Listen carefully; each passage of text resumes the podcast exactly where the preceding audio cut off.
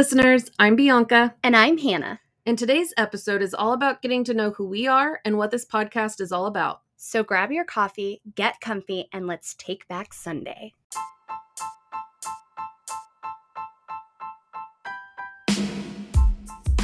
So we're coming to you guys a little early because we wanted to take some time to introduce ourselves as your co-hosts. And we are going to start with Hannah. Hopefully you guys find something that you can connect with and enjoy the show. So I am 34 years old. I just celebrated my 34th birthday. Yes, she did. It was a great day. Got to spend some good time with family. So that was really important. And honestly, I mentioned this in a Facebook post. I'm typically like really sad on my birthday, and I don't know why. And I don't know when it started to happen, but I think it was adulthood where I would get sad. And this year I wasn't sad at all. Yay. It was really nice. It was just a good change. That's good. I had a really good day. And the running joke in my family is that my birthday is actually the day after my actual birthday, because nobody remembers my birthday. So that's my so sad. Life. And I turned 33 in March, and Hannah and I went to high school together. We've known each other since preschool, actually. So yes, we've been friends for a very, very, very long time. Yes. My children consider Bianca an aunt. And I love them. And she's kind of the sister that I never had. So I am a only girl with three brothers. So yeah, it was nice to have somebody that I could just be that sister that I never got. Yeah. I really same for me, actually. I'm the oldest, but I have four younger brothers and no sisters. So I think the universe knew that we needed a sister, but not a biological sister, because we probably would have killed each other if we grew up in the same house. Absolutely. And we're both kind of mama bears, even though you're the oldest and I'm not. I'm more of the middle child. Yeah. And the younger of the middle children, we're both kind of mama bears. We're kind of protective. So we are. Bianca is a big advocate for everyone and anyone who she feels like deserves it. So. Yes. I have a husband. I have been married almost 10 years. Holy cow. I know. I can't believe that's coming up next year. I don't even like people that long. Except for me. Except for my friends. But like, I could never. So his name is Zach. And Zach Brown. Not the country singer. And I own a business together, but he pretty much does that business on his own. And I am a long-term care administrator. I work in a nursing home and kind of do all the management side of that. I really, really enjoy it. I love the older community and everything that comes with that. So it definitely takes, I think, a special kind of person to work with the elderly community, just because you know going into your job that they are going to pass at some point. Like you go in and expect that. And I just don't know. Like, I was a teacher for 5 years, and I know some people say the same thing about teaching, but it's like, I couldn't handle that kind of loss all the time. And I think it just takes a really generous spirit and generous heart to help people at that stage in their life, like transition into their next life. Absolutely. Absolutely. I think that if I was honest, being a CNA, which is a certified nurse's aide, is the hardest job in long-term care. Absolutely. They are on the floor working with those people every day. But I make it a point to have a close relationship with all of my residents. That's good. I can typically tell you everyone that comes in has like a family member that's either a DPOA or like their contact. So like I could tell you any of my residents, I could say they're family contact, or DPOA is this person. Big Erin Brockovich vibes in that part of the movie when she's like, "That's all you got, ladies. Two wrong feet and effing ugly shoes." My favorite part of that whole movie. Yeah, I really, really, really enjoy my job. It is stressful, and I do bring that to the table of talking about how to balance being a mom, and then also balance being an administrator or just working full time, and how hard that can be, because honestly, I work at all hours of the day at times, Yeah. I love it. It's rewarding, but it is a lot. It's a lot of stress at times. Yeah. I get that. So I was a teacher for 5 years. I taught, you know this, I taught 8th grade English in a Kansas City metro school district. And it just felt like the work was never done. You always bring it home with you. The boundaries were just ridiculous. I felt like I did not have a work-life balance whatsoever. And 3 of those years, I was in a very committed relationship with 2 stepchildren. And I just feel like I lost so much of myself to that job, even though like my bachelor's is in child and family development. I have a master's in teaching. I have an education specialist in leadership because my plan was to go into leadership in the education system and work with curriculum and help design curriculum that reaches all students. But the system is just so broken right now that I couldn't lose any more of myself to that job, to that career. So finding joy in my job has helped me also like develop healthier coping skills, and therapy helped with that also. But yes, let's give a shout out to therapy and a shout out to all the teachers that are still in that broken system that are teaching our kids, loving our kids, and going to work every day and dealing with all of the craziness that they have to deal with. Doing the Lord's work. I promise you that. Yes. I promise you that. And it's nobody's fault but the people that make the decisions that have never been inside a classroom. They have no idea what it's like to actually enforce the policies that they're writing. And then it just trickles down, and the people that get the brunt of it are the teachers. That is a special insight that I can bring to this podcast. Is absolutely. That broken system, absolutely. Unfortunately. Well, and I was just thinking about this last year. I got a phone call from Corbin's teacher. I won't say her name, but she called and was like, hey, he's had some tardies and he's going to need to do detention. And I was like, okay. And she was so surprised that I was like, okay. Yeah. And she was like, I really appreciate your support. And I'm like, well, he's got to learn. Like, if the rule is that after so many tardies, you get a detention, and they're not morning tardies where I've taken him to school late, because that does happen from time to time. These are not getting to class in between the day on time. Then, of course, you know, he needs to learn that he needs to be on time. And you are the minority. I definitely am. I would have been shocked too. Like, if you tell a parent, you know, hey, your kid has been doing this, this, and this, and these are their consequences, you're usually met with like, my angel baby would never. And it's like, but ma'am, they did. They've been late every single day because they're vaping in the bathroom. Yeah. They have ISS. You are appreciated. Your parenting style is appreciated. Well, thank you.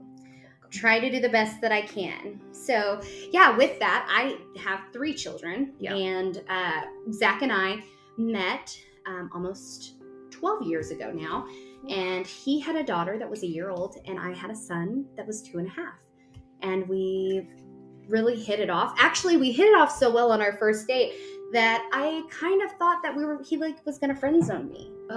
He like side hugged me when he said goodbye, and I was like, oh, I think I just got friend zoned. A side hug. And then he texted me and said something about I heard a song, and it's something about should have kissed you or something, some country song. Anyway, he's gonna die when he hears you tell this story.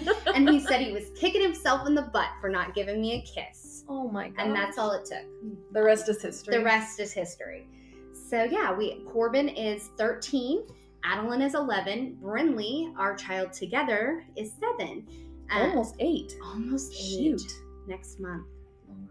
They grow up so quickly. It's really sad. I wish that I could have kept them babies forever. Yes. They're so cute when they're babies, and then they start talking. I should probably talk about that in therapy. Maybe. I would love for my kids to stay babies forever. I think that's normal. I think that's a very normal mom or dad feeling, because they're precious. Yeah.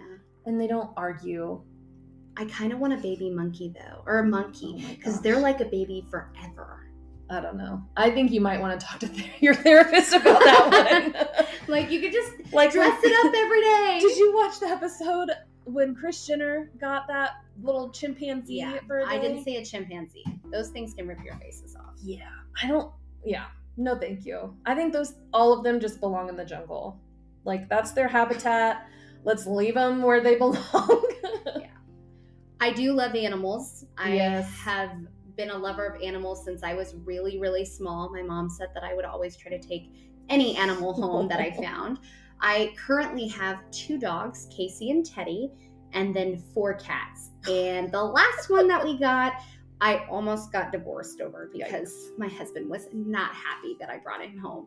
But they're all cute and cuddly. I actually, my favorite, I know you're not probably supposed to have favorites, but my favorite is sitting on the table in front of me right now, all curled up. His name is Shadow, and he really is my shadow. He thinks he has to sleep on my chest at night. And we have that in common, that we love animals. I have 3 dogs. I'm kind of allergic to cats, so I can only be around them for so long before my whole, like, face gets red and puffy. But I'm Marley, who's she'll be 10. She's a beagle. And then Luca, he is 2.5. And he is, we thought he was a pitty, but he's actually a cattle dog. And he has, like, more of the bully breed in him. And then Petunia is a 96-pound, 1-year-old bulldog. She is a horse, but they are all just the sweetest, and I love them. They are my children because I have no actual human babies yet, but that is actually something that I am going to start working on. For the last, I think, 1.5 years, I've been going through fertility treatments to try to conceive through IUI, which is an abbreviation for intrauterine insemination. So I got a donor, and I got 3 tries essentially, and they all failed. And then I recently went back and had an ultrasound done, and I have a couple pretty big fibroids in my uterus that they think are causing the infertility, so we're going to get those taken out and try again. Yeah, in September. Yes, September 26th is my surgery date, and I am ready for those bad boys to be gone, because they say that your cramps will not hurt as bad when those are out.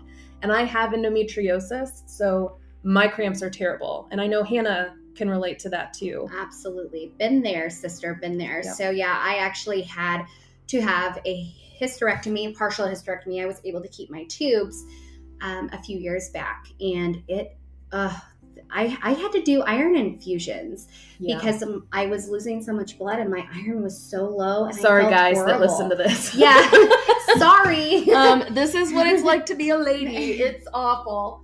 But I was so sick. I didn't even realize that the reason I wanted to eat ice all the time was because I was so low in iron. And I've definitely, there's positives and negatives to having that hysterectomy. Sure. I'm not in pain. My blood supply is good now. Which is always great. We want those hemoglobin levels to be where they should be. But it definitely takes a toll on your body. Yeah. And I felt I had some definite like grieving through that process of not being able to have any more children.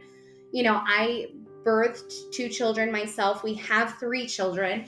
And, I didn't really, I knew that it was a necessity, but I didn't really process until afterwards that like, I'm no longer going to have children. Right. Like, and the finality of that. How did you cope with that?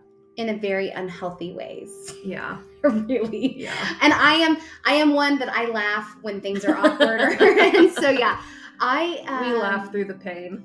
So this would have been about 5 years ago that I had that surgery. And I definitely went from drinking occasionally, maybe like once a month or whatever, to like all the time. And that's just kind of what I picked up to cope with things. Yeah. And it kind of spiraled out of control for me. I actually, let's see, today is 14th of July. So I'm almost a year sober now. Yay. Yeah. Thank you. We're very happy for that. Yeah, I am too. I'm very, very grateful. It's been different, kind of dealing with life on life's terms without having that coping mechanism. Yeah. But it's super important to realize that life doesn't care what you have going on or what issues you have, or if you're an addict or you're not an addict. Like, life comes on life's terms, and we have to deal with it. And so my life has changed a lot in this last year. Yeah. I used to go out all the time. I would get, I started where I would drink at home, but then I started going out and going out more often. August of last year, a year previous to that, I spent more time away from home than at home. And it's really sad to talk about now because I think about my kids and how for the first time in my life and their life, I actually, put them on the back burner. But when you're in addiction, you just don't see it that way. Right. You just, everything is different. Anyway, so I'm super grateful that August 10th of last year, I woke up from what was supposed to be a night out where I just had a couple drinks with a friend. And obviously I couldn't handle that, to the realization and kind of for the first time ever, like the veil coming off my eyes and for me being able to see myself for what I was and that I had a problem. So thankfully I have a really good support system. My husband, my mom, Bianca, and I go to meetings and I have a lot of good people at those meetings. My sponsor's amazing and I've been really successful. It's hard to talk about now because you are in such a good place, but it was hard to watch like that decline. Like you could just see it happen. And, I would pray every day, like, is this the day that is this bottom? Is this bottom? And then when it finally was there, I was like, thank you, Jesus. I'm glad that I hate that it all happened, but I'm glad that it got to the point where you were like, this is done. This is enough, Yeah. You've grown a lot. You've come I'm very proud of you. Thank you. I definitely did some major soul searching this last year and really looking at who I am versus who I want to be.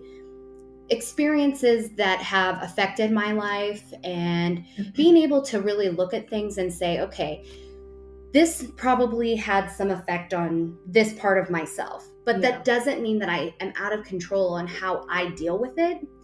And taking back that control and, like I said, navigating life on life's terms without using those bad coping mechanisms have been like, I don't know, I just feel so empowered. And it's been empowering. So, I love that. Yeah. I do like that. And for anybody that might struggle with that, I will tell you that I've been to 3 different types of programs and I love NA. And I love Celebrate Recovery. And AA is a great one too. I've been to AA a few times and really liked that. And then Celebrate Recovery, if you're a Christian like me, definitely brings a lot more faith-based. They use Bible verses to like back up, their program. And it's really nice. They do like a worship and then break into small groups. And I did like that. I remember I went when you got your 30-day chip. Yes. And I thought, I was like, this is exactly where she needs to be because your religion is very important to you and your spirituality is very important to you. And I felt like that was a really good program to help you get grounded in life, but also back in your religion. This podcast kind of for us, for me really, is Taking Back Sundays, like this mindset that Sundays were always like my day. I'd never make plans on Sundays. That was kind of my boundary for myself because I wanted that day to just relax and decompress and get ready for the week. And then somewhere along the line, I feel like I lost sight of that. And, I planned get-togethers on that day. I would start meal prepping and doing grocery shopping. And, when I was with my ex-boyfriend, I would have to use Sundays to get my stepkids ready for their week. What lunches are they going to eat at school this week? What do I need to pack? What do I need to make for dinner? What will they eat for dinner? Who needs to go where? Who's taking them there? And it just, if you're a parent, you know exactly what that's like. You just kind of, your whole world revolves around other people. Absolutely. And I feel like for me, Taking Back Sunday is taking back that control of my life, getting my center, finding getting grounded before that week starts and just really being present in what's going on in that moment. Well, and Taking Back Sunday for you doesn't mean that you can't consider other people or do things for other people. Right. But it just means that you also have to consider yourself and do things for yourself. Exactly. So if you are a working mom, yes, I can relate to that completely because, of course, when Sunday hits, you're like, okay, my weekend is already over. I'm thinking about all of what's going to go on next week. Where do my kids need to be? The same thing that you talked about, like, what are we eating for dinner every night? What are their lunches? Do we have enough milk if they want cereal in the morning? Yeah. All of those things, because nobody likes to wake up to get cereal and there not be milk. And it's happened to me a lot. Yeah. I mean, I'm really excited about this podcast. I have a lot of life experiences to bring to the table. Mm-hmm. Like I said, being a mom, being a working mom, to an administrator, which I could write a whole book about my experiences just there. Yeah. But also the staying clean, having an addiction issue, trauma, loss, grief, mental health, body image, and a strong faith. I am definitely excited about all of the topics that we are looking forward to bringing to you guys. Oh, absolutely. I think that Bianca, especially like her infertility, is an amazing topic that she can bring to. I know there are tons of people out there that are struggling with the same thing. Yeah. She is super big on therapy. Yes. I am too. Therapy and boundaries are my like tagline for 2023. I call her every week after I know she's done with therapy. Sometimes I forget and I actually call her when she's in therapy, and then she'll let me know that she's in therapy. But I like, always want to know what this week brought and like what she's working on, what her therapist suggested about what I knew she was going to go talk about, mm-hmm. all of those things. And also just seeing her be able to put up boundaries for things, because it is hard to say no to people. So hard. Yeah. So hard to say no to people. We will talk about that in depth. But I think for now, we gave you a little taste, and we hope you tune in on August the 6th to hear our first episode about romantic relationships in 2023, aka the Hunger Games.